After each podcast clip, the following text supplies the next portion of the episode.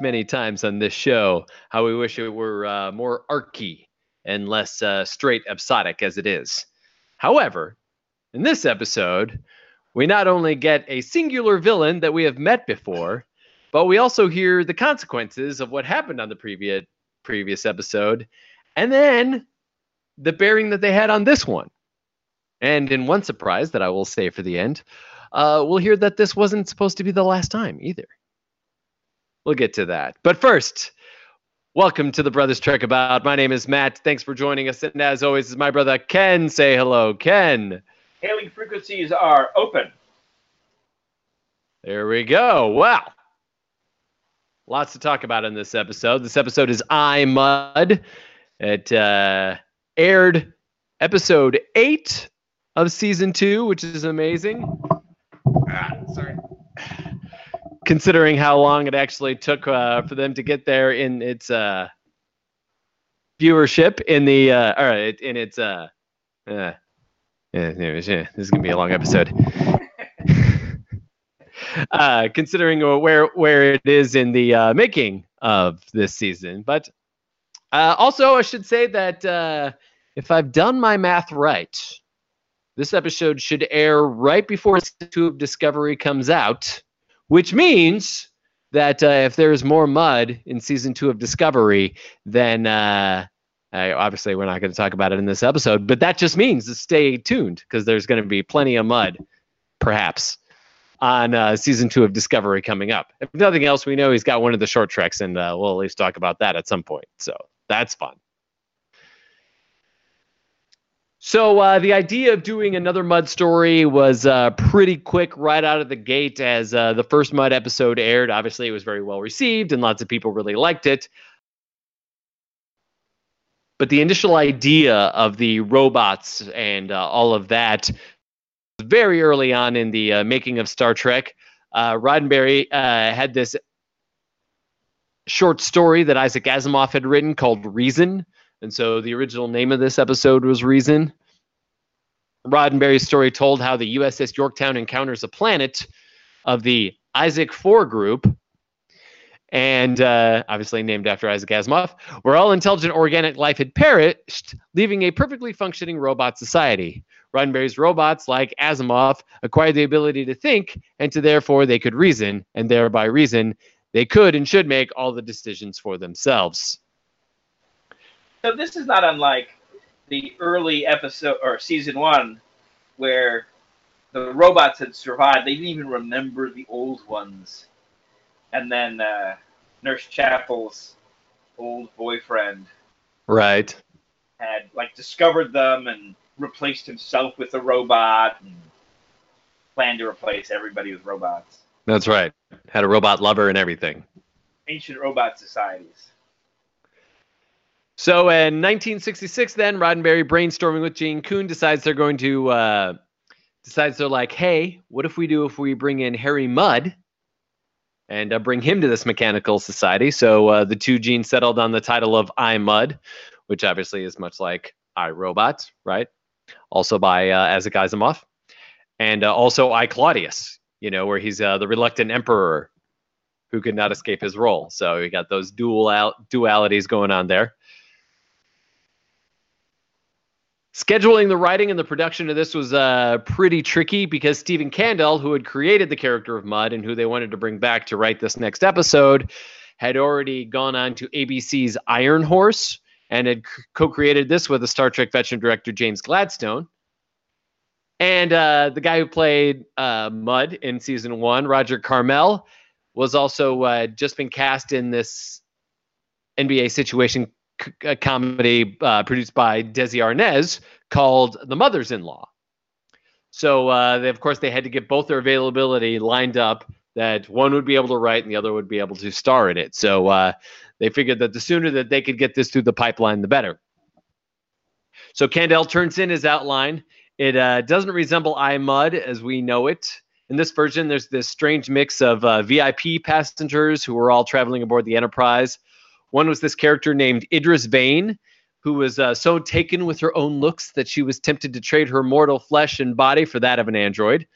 We hear that story. There was uh, Brother Mercy, a depraved preacher, and uh, several robots, all identical in appearance, all by the name of Norman, which obviously appears in this episode as well. So, meanwhile, the Enterprise then journeys to the robot's place of origin, where Kirk is ordered to investigate, and this would bring about the unexpected reunion of Harry Mudd, the mastermind behind all the mechanical scheming. The problem is, is that they didn't introduce Harry Mudd until about 30 minutes into this episode, and this would plague several uh, drafts here on out. Roddenberry was thrilled to receive the story, only uh, the outline, basically three days after signing it, and was e- eager to get into the script writing process. He sent a letter to Kandel telling him, Delighted to get this outline last Friday and would li- like you to get onto the first draft immediately. Despite being delighted, he included three pages of notes telling Kandel, as captain of the starship assigned to patrol the entire sector of our galaxy, Kirk is a uh, hornblower of the space age, the enormous problems of his mind involving the Earth Federation and its many colonies. Basically, the idea that Kirk isn't just worried about his crew, but he's worried about what this means for the entire galaxy that the uh, Federation is a part of. So uh, later in the story, then, as crew members are duplicated into robots, we get two Kirks of this. Roddenberry uh, wrote later. We've done duplicates of Kirk twice during the first season and have agreed with NBC that we will hold back on this for a while. However, we have never done a duplication of Spock. Does this offer you any ideas? He says.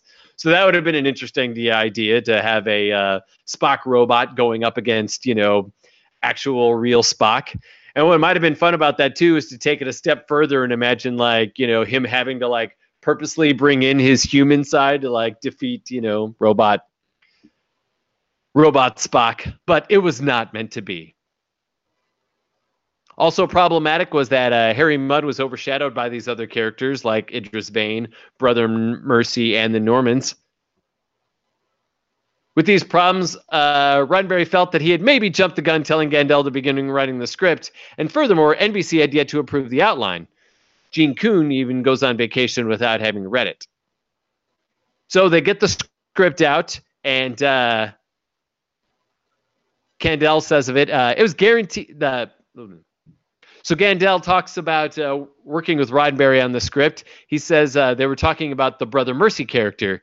He says it was guaranteed to offend almost anyone.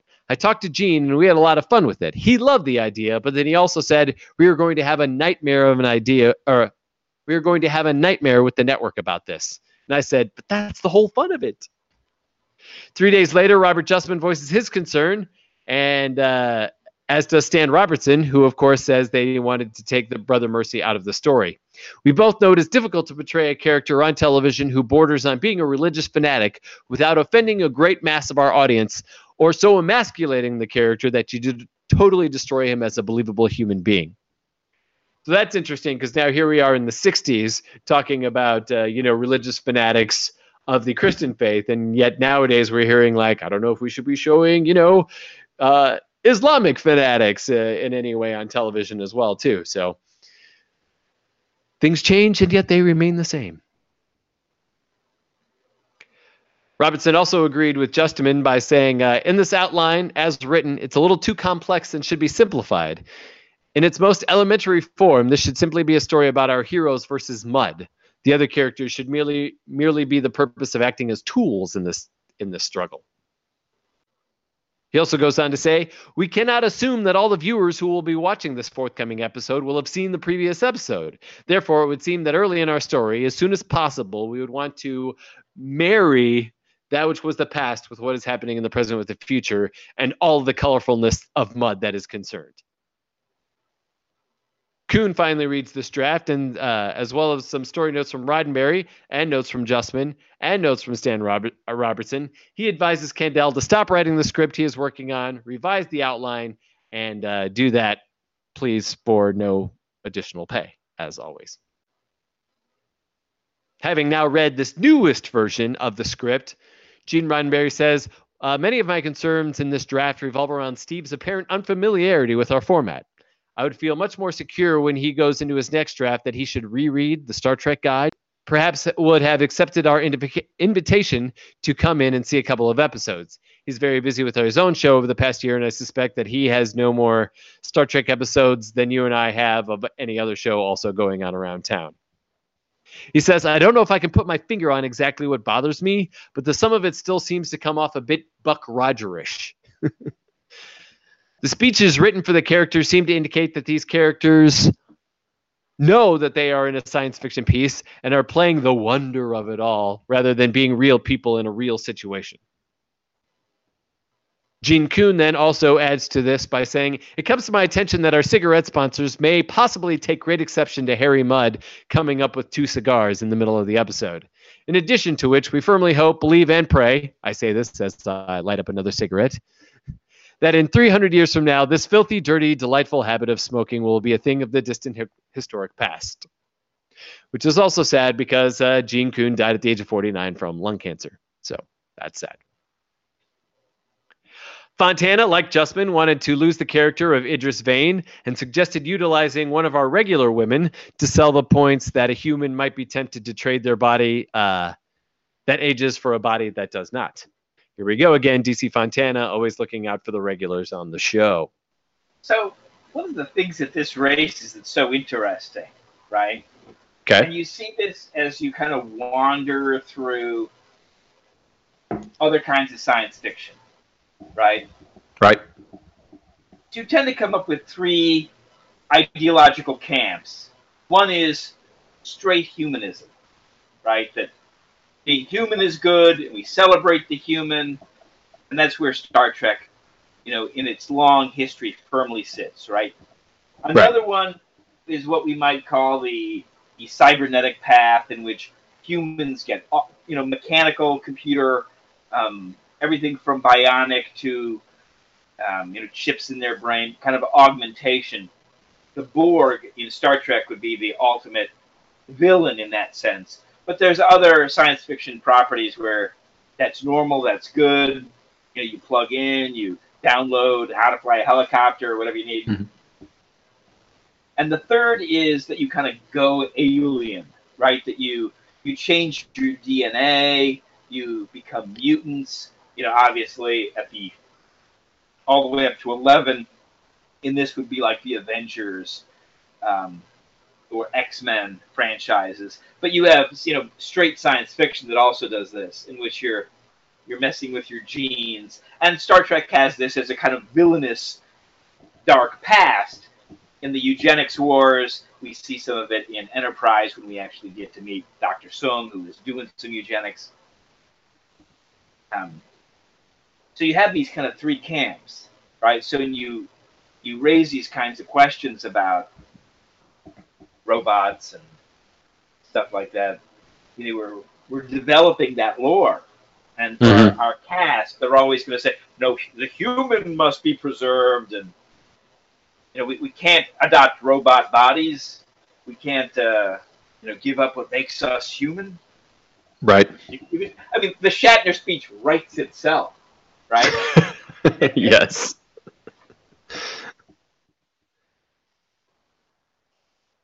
So uh, it was also Robert Justman's idea to come up with the uh, female androids being played by identical twins. Uh, he thought that that was a really cool idea. That way, it could prove that there were more robots than just uh, just the one that happened to be on screen at the time. or expensive camera tricks. Exactly, which of course we will get into. I Mudd had begun with Roddenberry, and now uh, Roddenberry wanted to uh, try finishing it, especially since Robert Justman had pointed out all the naughty possibilities of having uh, female androids. His polished with the uh, first yellow cover was dated on July 21st. Among Roddenberry's changes, one humorous moment not included in the yet to come shooting script, where an examination reveals Norman to be a machine, and Scotty expresses an urge to uh, take him apart, and then quickly adds, uh, nothing personal. The first two acts were fun, but the problem remained that Harry Mudd still did not appear until halfway through the story on page 32. Gene Coon was busy rewriting many other scripts. DC Fontana, as well, was also doing other scripts. Uh, after Roddenberry turned in his, his rewrite, he left the office to work on an assignment preparing a teleplay for a Robin Hood TV movie that uh, would never be made. Coon then thought of David Gerrold, who uh, goes on to become a very important member of this uh, behind the scenes crew.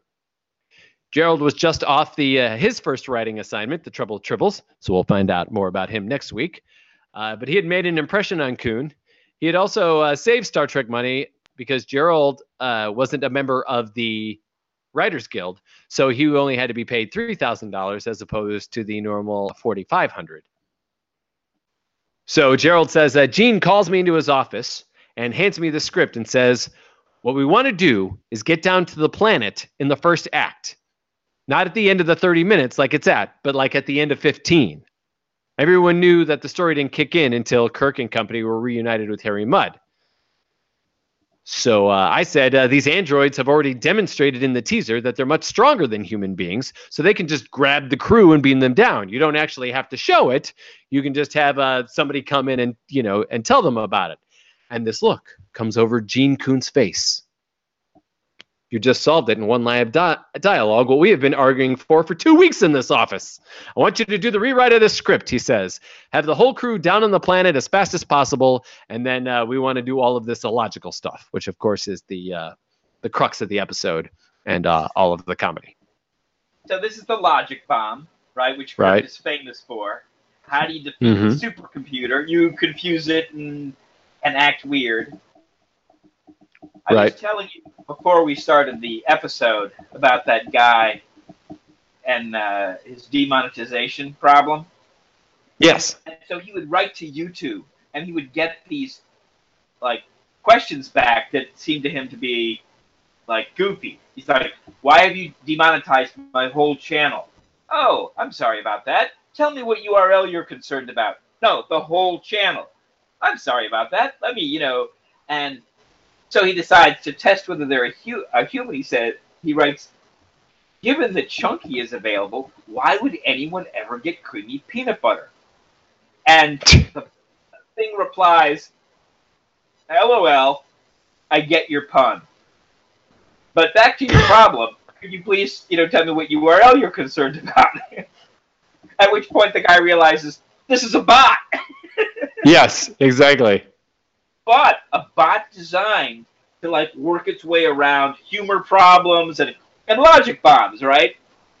Right. So you can imagine Kirk, you know, doing weird stuff to them and them going, "LOL, I get the pun," and they're just wandering off, and you're like, they just like recognized humor and disregarded it, but they don't, right? They the logic bomb works. This has the benefit of being the longest, the most contrived.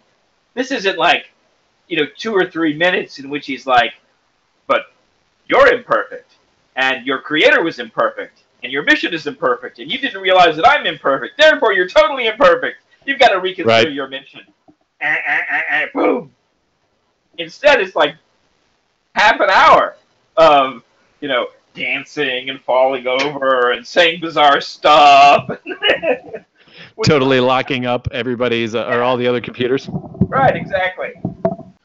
Rivaled perhaps only by the episode uh, with Hugh, the recovered Borg, in which they think about planting some super complicated geometrical problem that's unsolvable Hugh's brain before they sent him back to the Borg, and instead right. realized that what they did is they taught him about individualism, and that was a worse computer virus than the geometry problem. Gerrold was also very happy because uh, Mark Daniels, who, uh, of course, one of our two uh, big directors so far this season, uh, really sat down and took some time with him. Uh, he goes, I mean, this guy invented the three camera sitcom. He did all of the Lucys, Mark Daniels. Uh, it was a privilege to be in the same room with him, he says. The joke is, I didn't know who Mark Daniels was the whole time I was working on Star Trek, except that he was an old time director with a lot of credentials, and everybody respected and loved him, and he was a great guy. And maybe a year or two after Trek, I'm watching an old I Love Lucy episode, and uh, his credit comes on, directed by Mark Daniels, and I'm like, oh my god, I am so stupid. Because of course he'd be working with Desi Desilu, right? So uh, Coon then, pleased by uh, Gerrold's rewrite, designates it as the final draft. Then hands over the script to DC Fon- Fontana for a good cleaning. Her rewrite takes in uh, all of Kandel's writings, Roddenberry's writing, and Gerrold's writing and blends them into something that is uh, not only cohesive but then feels like Trek. Uh, Coon then contributed contributes a couple of page revisions as well, and uh, boom, that makes five writers who had their fingers in the stew on this movie or on this uh, episode, and filming would begin six days later already.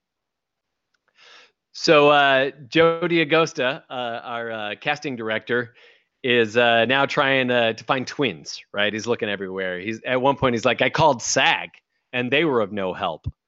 So one day I just happened to be driving down Hollywood Boulevard, and there were a couple of twins there walking along, and they were good looking, sexy looking, as I recall, even a little um, on the experience side, if you know what I mean. So I pulled my car over and I said, uh, "Hey, excuse me, do you want to be on TV?" which I know must have sounded like a line. Made worse, of course, because I didn't have any business cards to give them. So I just wrote down this number and says, uh, "Hey, if you want to be on TV, just call this number."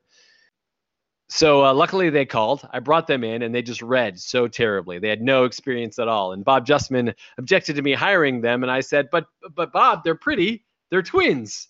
Uh, so he just stopped adjusting. They were fine. However, they didn't say one word throughout the entire episode. So they were one of the other uh, yeah. pair of twins that were in the background in this episode. All the dialogue was given to just the Alice series, who were played by somebody really named Alice and Rhae. Those are their two names, Alice and Rhae, except this one's spelled R H A E, so that's interesting. And their last name is Andrece, probably. After the first hit. Yeah, exactly. Yeah. Allison Ray. Android. After the first 10 minutes of the episode, uh, there's barely a shot where one of the two of them are not seen and or heard. Alice is given the screen credit as playing Alice 1 through 250, with her sister Rhae playing Alice 251 through 500. but production records indicate that when on camera together, Elise was always signed the lower number and Rhae the higher, just so that they could tell which one was which. So I thought that was pretty cool.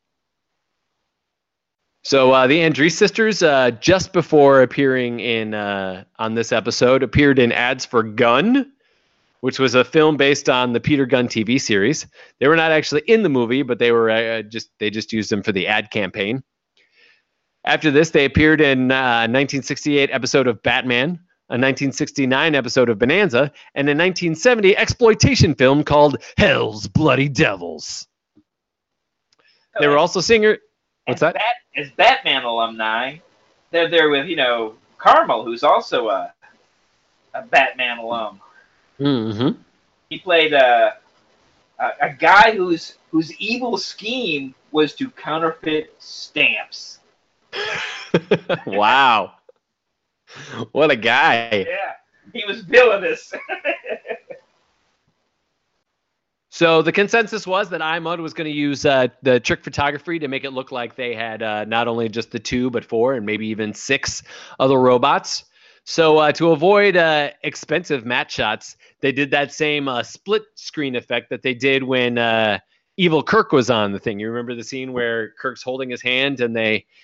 So what they do is they they black out one side of the camera they record the one side, then they black out that side and film the other side. So it looked like there were uh, six of the same people being all filmed at the same time.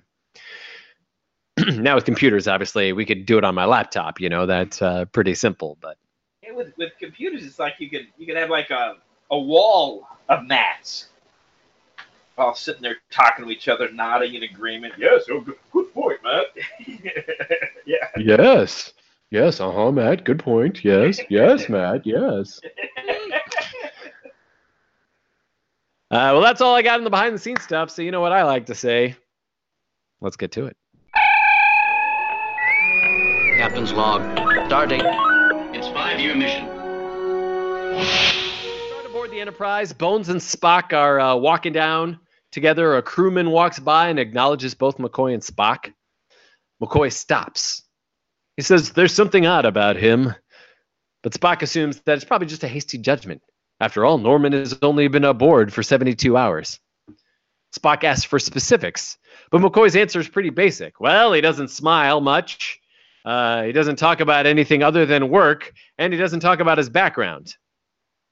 I don't know about you, Ken, but uh, to me, this sounds like they're describing you.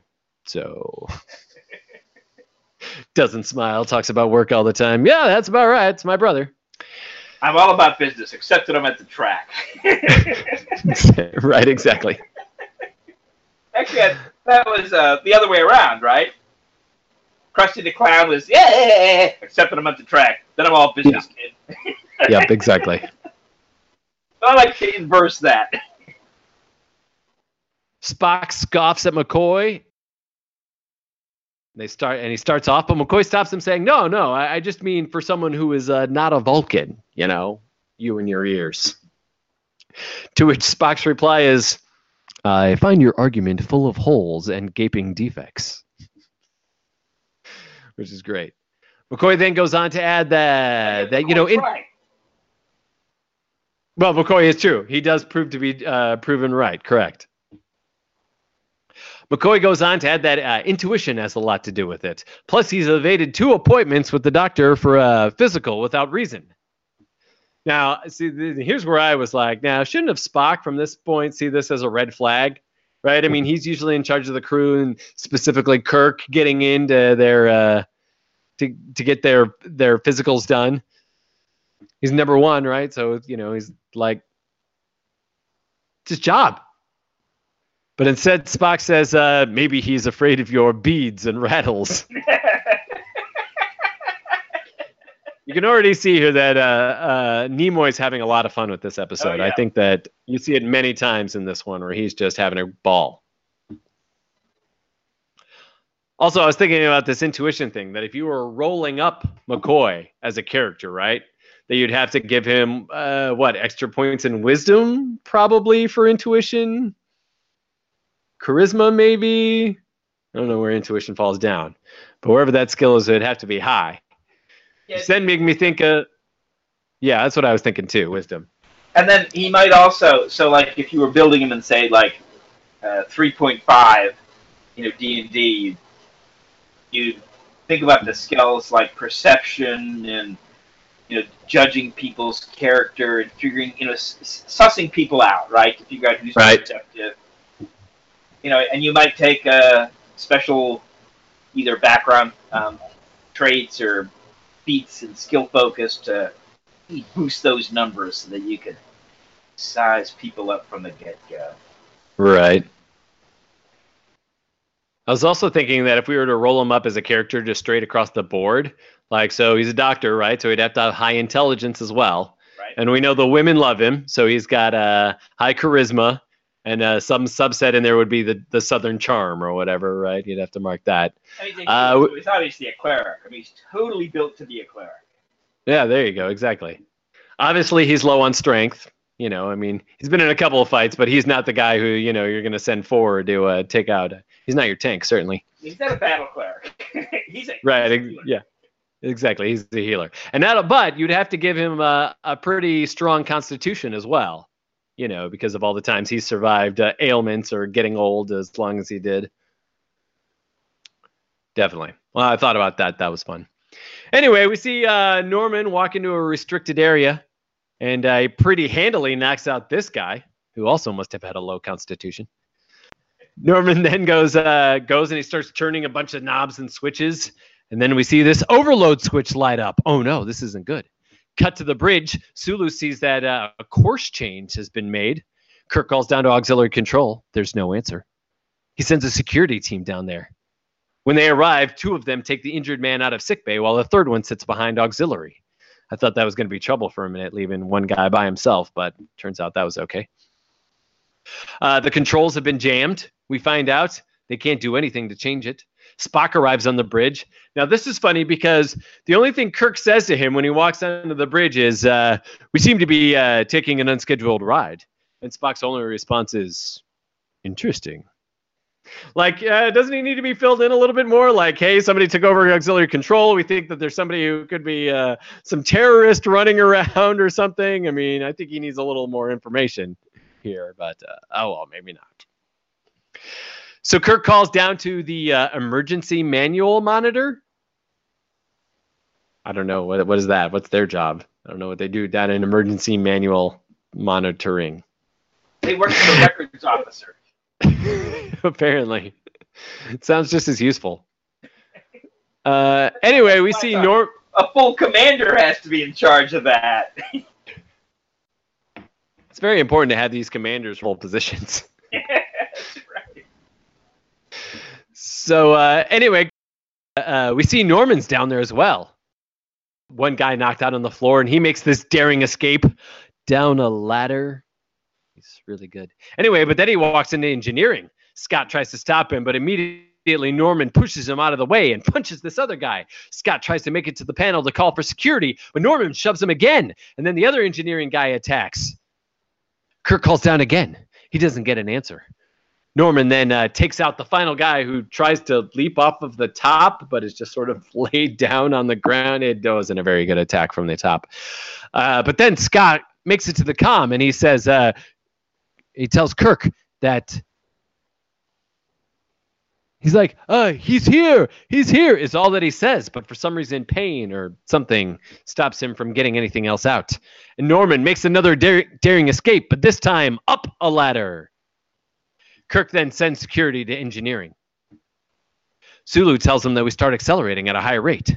Warp 5, Warp 6, Warp 7. Kirk then heads down to engineering, but is stopped immediately at the turbolift. Norman has walked onto the bridge. Norman, talking somewhat robotically, strangely enough, says that uh, any attempt to take over the ship will cause its destruction. Spock confirms.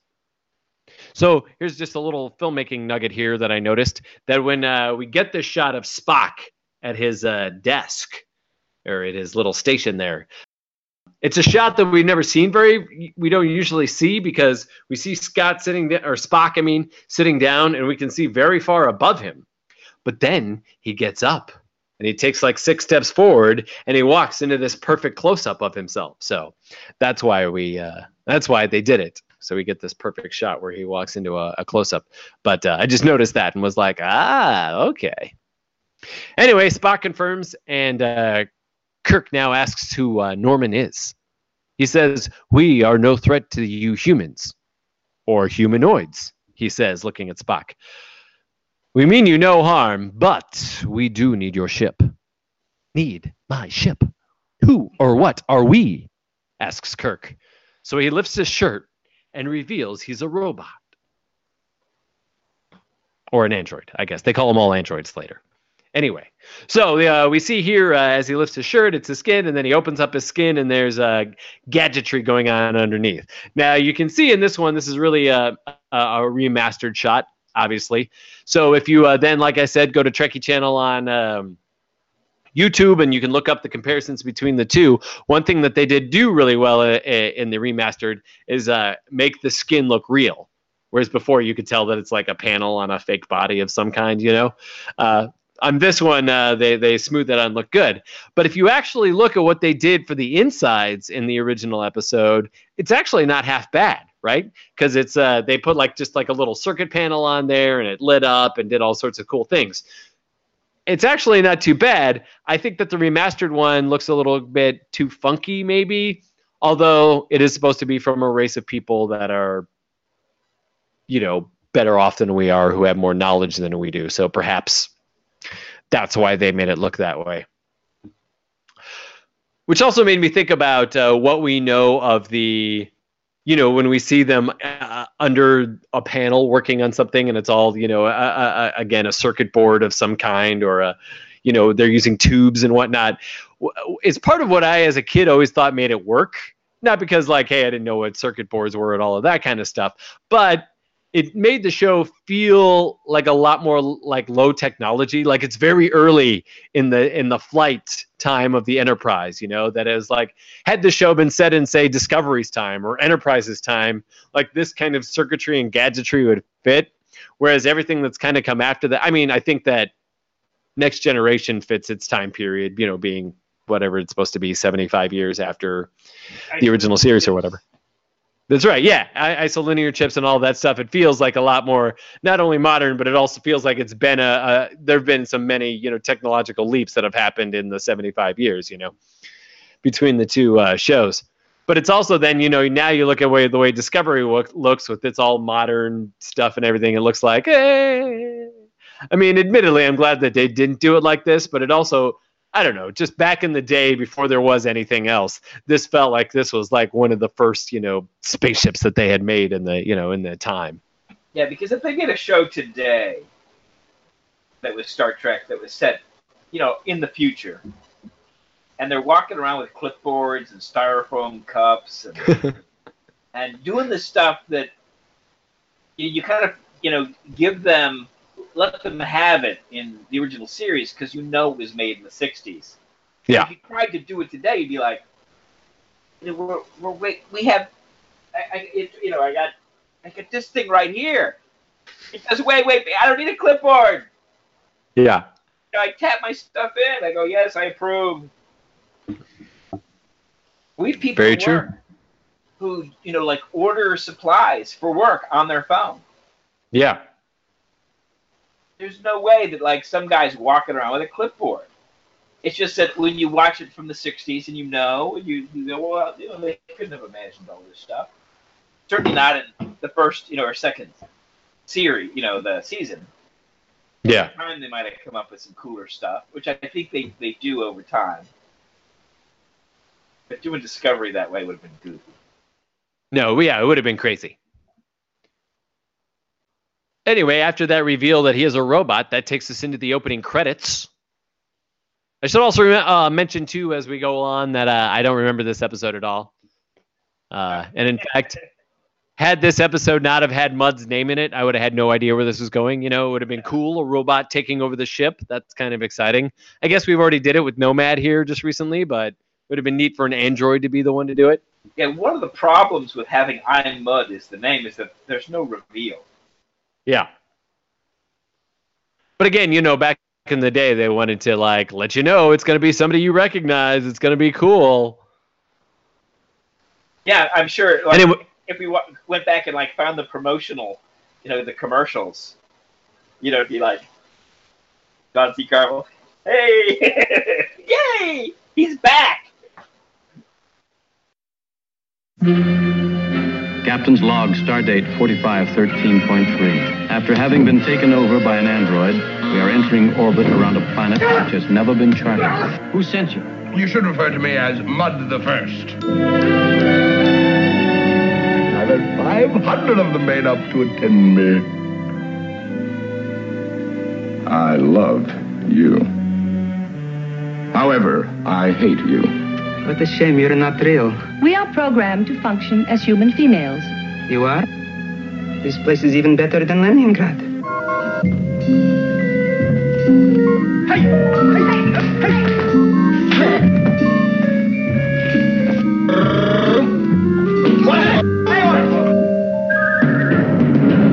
Scotty.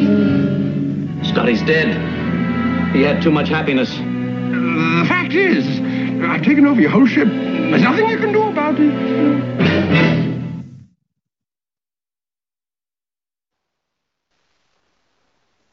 And then you cut to Shatner, Mudd, tune in this week on NBC. So uh, back at it, an android, says Kirk. The android lets us uh, be known that he could not be taken over physically, uh, which I guess is why he was so quick to knock people out. And uh, if you, they tried to use phasers on him, he would uh, destroy the Enterprise. We have four days until our current course. Kirk asks, "Who sent you?" It's a name. It's kind of weird. Is so you get this four day diversion of the Enterprise, right? Right? And in one sense, it's kind of like, well, they were so far away from everybody else that like they're just on their own. Whereas Next Generation kind of feels like you're right next door, you know, to the core Federation.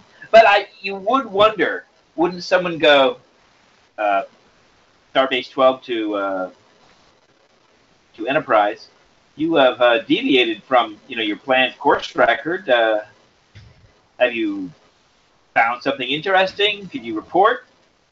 Uh, we've been taken over by androids. Well, that seems to be some very bad news. Were you going to tell us about this, or you know?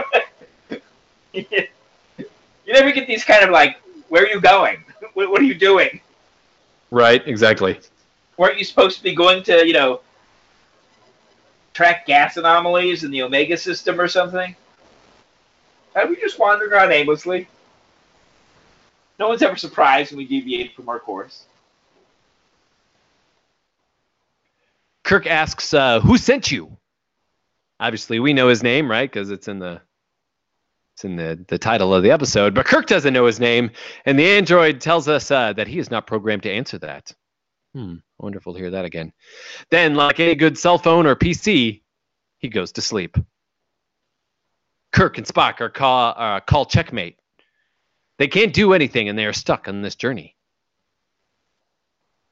I thought about this for a second. I was like, yeah, I guess they are kind of stuck. But it's funny that they weren't like making an effort to override it somehow. You know what I mean? Yeah. Again, uh, Next Generation would have had at least two scenes of them trying to figure it out, even if they ended up not being able to. You know. Stardate 413.3. The four days are up. The droid then awakes, scaring the bejesus out of everybody on the bridge. Oh, okay. He's awake. Four days later, he's just been standing there. He's been playing Happy Birds or Angry Birds or Angry Birds with himself. Yeah. That's right. He got high. Norman Norman selects the away team. Kirk, Spock, Bones, Uhura, and so and Sulu.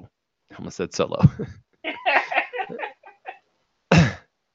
Uh, if they do not comply, they will be stuck in orbit here forever. Gracious offer, says Kirk. But then Norman actually uses the word please. They beam down.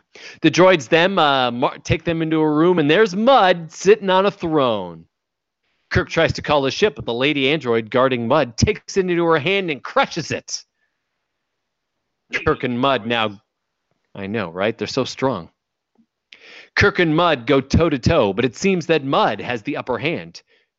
And Kirk agrees to listen.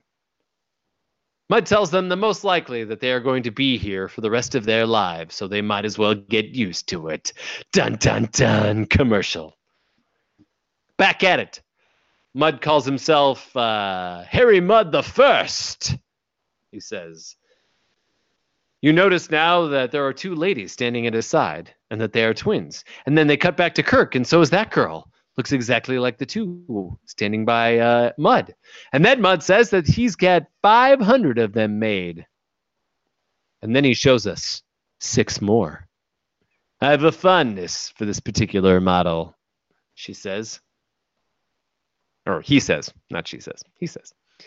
Kirk wants to know uh, how Mudd got free of his charges and his prison sentence. He doesn't quite answer the question, but does tell him that uh, he was bringing modern techniques to outlying mining colonies uh, who could use them. Kirk asks if he paid the royalties from these patents. After a long roundabout answer, Spock says no, he did not. Knowledge, sir, says Mudd. Knowledge, sir, should be free for all. Or for use by a con man, apparently, I wrote. Who caught you? asked Kirk. Oh, some Denebians. Do you know what? And do you know what the penalty on Deneb is? And Spock rattles them off. It's basically like death by phaser, death by hanging, death by like trampling. I don't know. There was a lot of them. Death by Rhino. death by rhino, impalement. So uh, basically, we find out that Mudd broke out of jail. He stole a ship that they fired on him and they damaged his spaceship, but luckily he made it here. And it's funny how this interaction between Mudd goes because Mudd tells a much longer version of the story and Kirk retells it in like two words. He broke out of jail. He stole a ship. They fired on him. It's really great. It is. So then Mudd makes it to this planet and uh, he declares it Planet Mudd. Spock now asks, uh, well, why does he need the Enterprise? Mudd tells him, Mudd tells us that the androids won't let him leave because they want to study humans. Humans. so Mudd has brought them some. And now I get to leave while you, the crew, remain here on the planet and entertain them. And now uh, we see Stella, right? Like we saw from Discovery. Here is uh, uh, Mudd's uh, wife. Uh, she's there, like always a great reveal. exactly. Uh, she's in an Android version, and uh, he's got her around so he can tell her to shut up whenever he wants to. She's nagging him the whole way, though. Nagging him. I caught Fat and Mud. That's- Where have you been? Have you been drinking again? You've been eating too much. Uh, the crew is then taken to this room with a bunch of like random benches and seats. The droids ask if they need anything. We can give you all that you ask. Kirk says, Can I have my ship? Um, we are not programmed to respond in that area. Hmm, Spoken like a true computer. We find that the androids were created by a humanoid race out of the Andromeda galaxy, but when their sun supernovaed, only a few outposts were left and then these androids. But Mudd gave them purpose. You must have a purpose, you know. Now Kirk asks, uh, uh, please, uh, will you leave us? Give us some space. Why should I leave you? She asks. Because we don't like you. Bup, bup, bup, bup, bup, bup, that just made me laugh. I was like, oh my gosh, that's actually a really funny moment from uh, Shatner there. Bup, bup, bup, bup, bup. Kirk and the crew decide uh, that they are in a lot of trouble. But Spock says there must be some kind of central control, central, that uh, that we can use to our advantage. And Spock finds it pretty quickly. But he also finds out that there are 207,000 other droids on the planet. That's a lot. And yet they only sent one to take over the Enterprise. Hmm. Anyway, Spock asks if uh, they were all controlled through this device, the uh, the central uh, thing. Uh, to which uh, Norman replies, "We are not programmed to respond in this area." Quite understandable, says Nimoy, again having so much fun. We find these androids are uh, have renewing flesh, and that they can last somewhere over 500,000 years. It is even possible to add a human brain to one for eternal beauty and immortality. So they're pretty sure the human brain is compatible into this Android series. I mean, they don't know a lot about humans, and yet they know that the brain would fit in fine. Back into the uh, bedroom or the quarters, the common room. I don't know what to call it. Spock is about to tell us about the deficiency in rec Norman's room. the rec room. Right, there you go. Spock is about to tell us about the deficiency in Norman's programming when Mudd and the doctor return. Bones tells them about a research lab that he could spend the rest of his life in. Woohoo! Oh boy. Which basically, side note, makes me think that between this library, which must be full of uh, Andromedian, Am- Amadroidian, anyway, uh, classics, classic books from Andromeda, uh, and knowledge, right? It's probably the Andromeda, right? the Andromeda strain of classics. They also have a lot of knowledge probably in those books that we don't have yet. And also this research lab, right, which can do a lot of things that uh, I really just hope that the uh, Federation scientists sent, uh, uh, or that the Federation sent a bunch of scientists and historians back here when they leave. That's right. They must have. There's probably a lot of knowledge there. So uh, Kirk freaks out, telling Bones not to get too comfortable.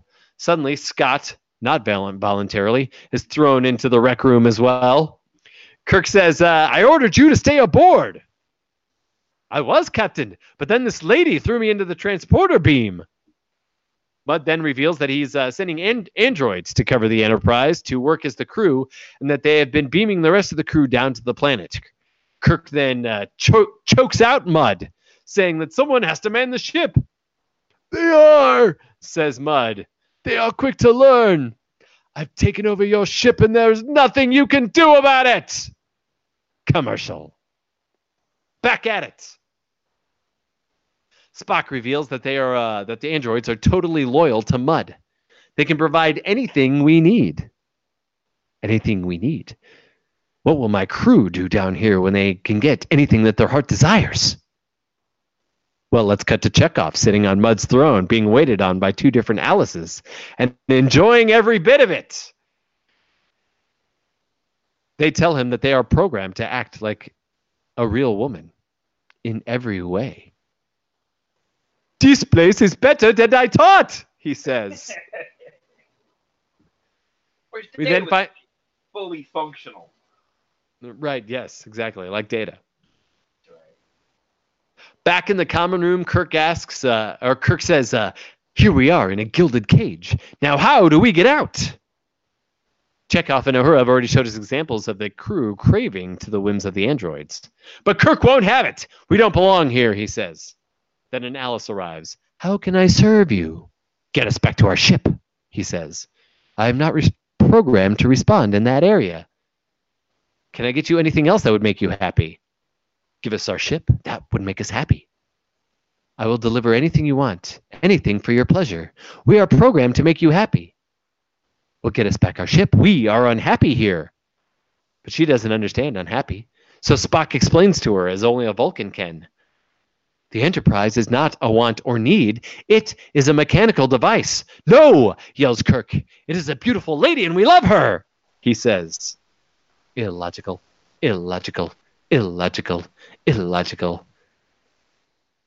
Unhappiness does not relate. We must study this, says Alice, and she leaves. Much much better than LOL. We get the pawn. Right? Crazy bot. Kirk then asks Bones for a uh, psychological anal- analysis. He says uh, there's no beating them or their sense of purpose. That's hard to beat out of anyone, even humans. Kirk and Mudd uh, meet up before Mudd uh, is ready to leave. He takes one more berating from Stella and then tells her to shut up one last time. Mudd then turns and asks Alice, number two, to take his bags to the ship, but she says no. Then Norman tells Mudd that they can't let him go. Harry is flawed. Humans are all flawed and they need our help. They are self destructive. Kirk says, but we prefer to help ourselves. Mudd flips out again, asking Alice number one to take his bags aboard. She refuses, throwing him to the floor. The droids now tell us that the humans will be held. Oops. That the humans will be handheld by them, their destructive nature underneath our control. We will control you, and you will be happy. Skynet. And controlled. We go to commercials. So uh, go ahead. You can talk about it. I know you want to. This uh, common Trek trope of teaching us that humans don't like to be controlled or uh, or locked up, no matter how good the cage is. That's right. Humans got to be free. It's what makes us human. Not That's only right. do we have to be free, but we have to face challenges. We can't just get our desires fulfilled by a bunch of robots handing us turkey dinners and I don't know what else Chekov would want. Right. Yeah. We gotta face Whatever he was drinking, Romulan ale or something. Things gotta go wrong. We gotta fix it. So back to it. Kirk uh, doesn't like the idea of androids controlling us or possibly running the entire galaxy. Dun dun dun. They must be stopped. Scott reminds us that the androids are not capable of creative thought. However, Spock points out that for all the uh, series of droids that uh, you know there are many Alices and many Oscars and many uh, other ones, but there is only one Norman. Is he the central control? Is he the one holding sway over all 200,000 droids? They suspect Norman is the other central control. Kirk comes up with an idea and they knock out Mudd. Then Alice comes in and says uh, that we need to get aboard the ship, that Mudd needs medical supplies. Bones tells Alice that uh, Mudd is dying and that only a cure is uh, the only cure is back on board in sickbay. But then Uhura steps forward and foils their plan. At two, Uhura, she tells Alice that it's all a trick. They just want to sabotage the ship. Kirk asks in front of Alice, why this betrayal? Uhura says that she wants an android body. She wants immortality, which Alice is willing to grant her for helping them out. But we find out that this was all part of a plan. They knew the androids would be suspecting them to try and overthrow them in some way. Kirk now sits on the throne, and he calls the Alices in. What do you wish for? They ask. I ask for your attention, says Kirk. Then Kirk claps, and in walks the bridge crew. Scott and Bones pretend to play instruments while Chekov and Uhura dance to a musicless playing. Their musicless playing. Alice asks what they're doing, and Kirk says celebrating. What are they celebrating? They're celebrating their captivity. Are you enjoying the music? Quizzically, Alice asks, Music? And then her necklace starts to beep, indicating her thinking. More confused Alice's as Uhura strikes Chekov. Oh my goodness! Then Kirk tells Chekov to stand up and stand still. And Chekov jumps in place while the others clap along. Alice is then. He's dancing, yeah. Doing the Alice Russian dancing, just like an elf. Oh, that's true. I hadn't thought about that. It's like a uh, very um, what do you call it? Uh, Russian folk dancing. Sure, Russian folk dancing. That's not the word I was looking for, but yes, exactly. Alice is fro- frozen in the illogic of it all. I wonder how Spock's doing. Well, we cut to Spock and find him in the in in the lab. Spock proves his analytical mind to the androids, but then tries to Vulcan hand pinch one of the droids. It doesn't work, and they ask, "What was that supposed to be?" And then he turns to Alice, number 27, and says that he loves her. But then turns to Alice 210 and says, But I hate you. They ask what is happening. He says, I hate you because you are identical. And they get stuck in the illogic of those two statements. Fascinating, says Spock. More could've fun from them. LOL. I get the pun. and then go about their business. Right.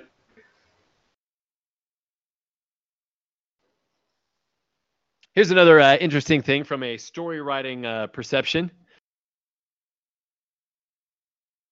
I understand plotting from a structural standpoint, uh, but also I understand it intuitively. It tends to be how I write. I let the characters sort of guide where it goes, but I also know that at some point we have to get to somewhere, right? Um, and so because of that, most of my best writing comes from uh, interpersonal relationships, right? It's about you know two people in a thing and stuck, you know, stuck in them dealing with each other. Uh, when it comes to me, uh, puzzles are not good. So uh, it's interesting that uh, the writers of sci-fi in general, but also of the show, are very good about not only like the very good plotting of it, but also the very good dialogue of it, and then also when it comes to these kind of logical leaps, that they're really good about writing those too. I'd probably need to call you at some point and, and be like, "Hey, I'm stuck. I need a puzzle." For instance, in Labyrinth, right? That's a that's that's one that like my brain took my brain forever to like get right. I know the answer of. I even knowing the answer of it, it still took me forever to understand. You know, like like how it worked, right? Which is the one in Labyrinth where there are the two guards at the door. There were two doors, and one was like certain death, and the other one was to like where you were going. And one one of those guards would tell a lie and the other one would uh, uh, tell the truth. But you could only ask one of them a question to figure it out. So uh, if you remember from labyrinth the answer is uh, she asks one of them what the other one would say was the door was the was the correct door. So then i'm already getting lost. So the so so asking one what the other would say means that if the other one was the liar, then that door was the wrong door. But if this one was the liar and the other one was the one telling the truth, then he would tell me the wrong door. So it would still be the other door than the one that he mentioned. Aha, I did it. See, I reasoned it out. but yeah, I'd never be able to come up with that on my own. That's all I'm saying. So uh, Spock exits, then uh, having left them stuck in their illogic, and now they go after Norman. Kirk asks Norman to surrender. He says, We cannot. We are stronger, faster, and smarter than you. Kirk then asks, uh, Can you harm a man you have been programmed to serve? Norman says, No. Then Mudd steps up to the council and says, But you have, my poor soulless being. Men do not live on bread alone, but by liberty. What is a man without liberty? Bones tells us suffering and burdened is the only way that we can be happy. Norman then asks for Spock to explain, and he does by whispering in his ear saying that logic is a little tweeting bird. Are your circuits working because your eyes are green? Then Scotty uh, fakes his heart breaking, tired of the happiness and of the pleasure. He asks for his death. So they form little pistols with their thumb and finger, and then they whistle the, the sound of a, of a phaser. And Scotty falls down dead. Bones declares him dead. Kirk then grabs Scotty around and says he knew too much happiness, but now he is happier in his death. Which too is ultimately confusing. And then they all laugh at their poor friend. but then Kirk silences them. What is a man? He monologues. And then they all applaud him. Norman continues to find it all illogical. Then, from under his shirt, Spock pulls out a ball of explosive. Well, that's what he says it is, but his hands are empty. He then readies to throw the ball, Mudd, but ma- telling him not to drop it. Spock then throws the imaginary bomb to Mudd, who bobbles it, oh, but safely catches it. He then places the imaginary bomb onto the floor, asking Bones for the fuse, then asking Bones for the detonator, and then, with a golf swing, which, by the way, it's good to know that both baseball and golf have made it through the 24th century. Using his golf swing, the uh, imaginary bomb explodes, and everyone is reeling. The Alices go out, and Norman is still confused. I lied, says Mudd. Kirk says, Yes, remember, everything Harry does is a lie. Remember that. Now listen closely, Norman, says Mudd. I am lying. And then the smoke starts to come out of Norman's ears. Only humans can explain, explain, explain. And he fries. Dun, dun, dun. Mudd suggests entering into a partnership with Kirk, but Kirk says, Nah, I got another idea. Later, we find that they have reprogrammed all the androids to go back to their basic fu- function of trying to make the uh, planet hospitable. Bones jibes Spock about having found uh, a logical and pragmatic society, but only to be brought down by humans. Now you're stuck with us, says Spock. Spock says, and nowhere am I more needed. Touche, says says Kirk. Mudd then finds that uh, he has been paroled, but his parole is that he is being left on the planet to help the androids as they continue rebuilding. Mudd then, walking around looking at all the Alices and mazes, says, uh, Well, perhaps this won't be too bad. But then Kirk has a special surprise for him. There is one droid they've repro- pre-programmed to fulfill his every need. And he and uh, that uh, android will convince him to work with the other androids and not to exploit them. And it's Stella. But it's not just one Stella, it's two. Oh, but it's not just two Stellas, it's five. Dun, dun, dun. Have you been eating too much? Then we get this nice. Too late. That's right. Three of them all yelling at one time at poor Harry uh, Bencourt Mudd. Uh, then we get this uh, final shot uh, in the remastered version of them uh, scooting away from the planet with its ring around it. I thought that was a really cool shot. Here was something that I thought that Coon also mentioned in his uh, his making of this episode was that uh, we know from earlier circumstances that the crew uh, would never uh, disobey. direct order from the captain without uh, you know testing it being actually the captain first.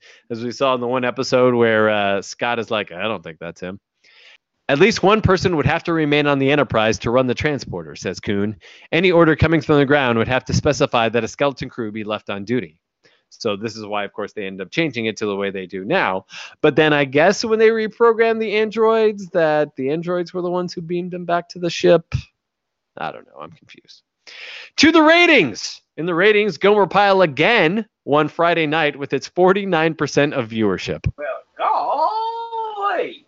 I know, right? In our next talk of the uh, 1960s uh, pop culture universe, we'll have to talk about Gomer Pyle.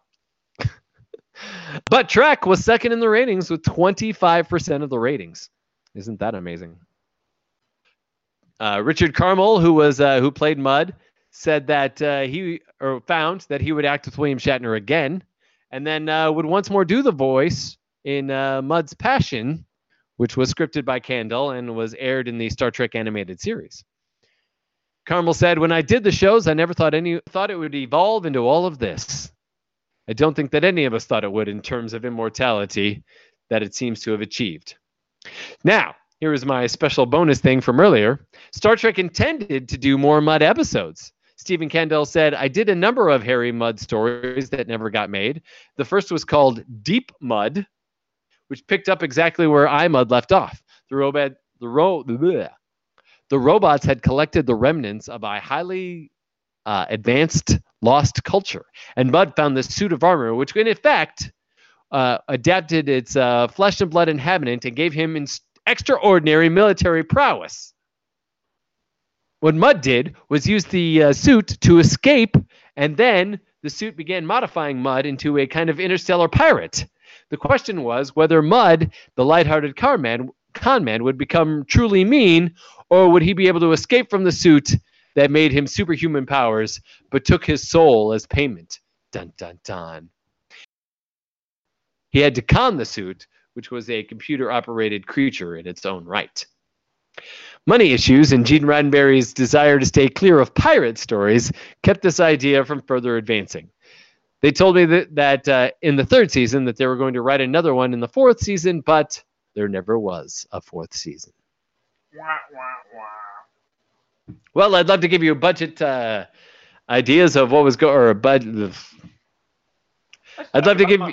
Yes. I'd love to talk about the money that happened in this episode, but sadly, we didn't get to it in this chapter. It never existed anywhere in the uh, reading of this chapter. So, who knows? Hopefully, it came in on budget and they didn't lose any more money uh, filming this episode.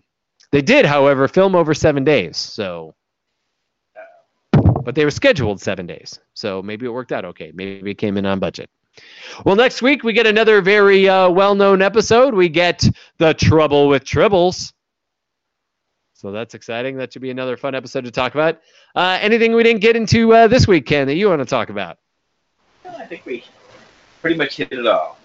I think so too. Excellent. Well, that's it. As always, find us on the Instagrams, find us on the YouTubes, find us on uh, SoundCloud, find us on the iTunes. Find us wherever you might be looking. We're probably there, including Facebook. What fun! We don't have any matchbook covers. No matchbooks covers. That's true. I'll look into it, see what I can find. Anyway, my name is Matt, coming to you from Austin, and as always from Planet Houston's my brother Ken. Say goodbye, Ken. Live long and prosper. There you are, and we will see you all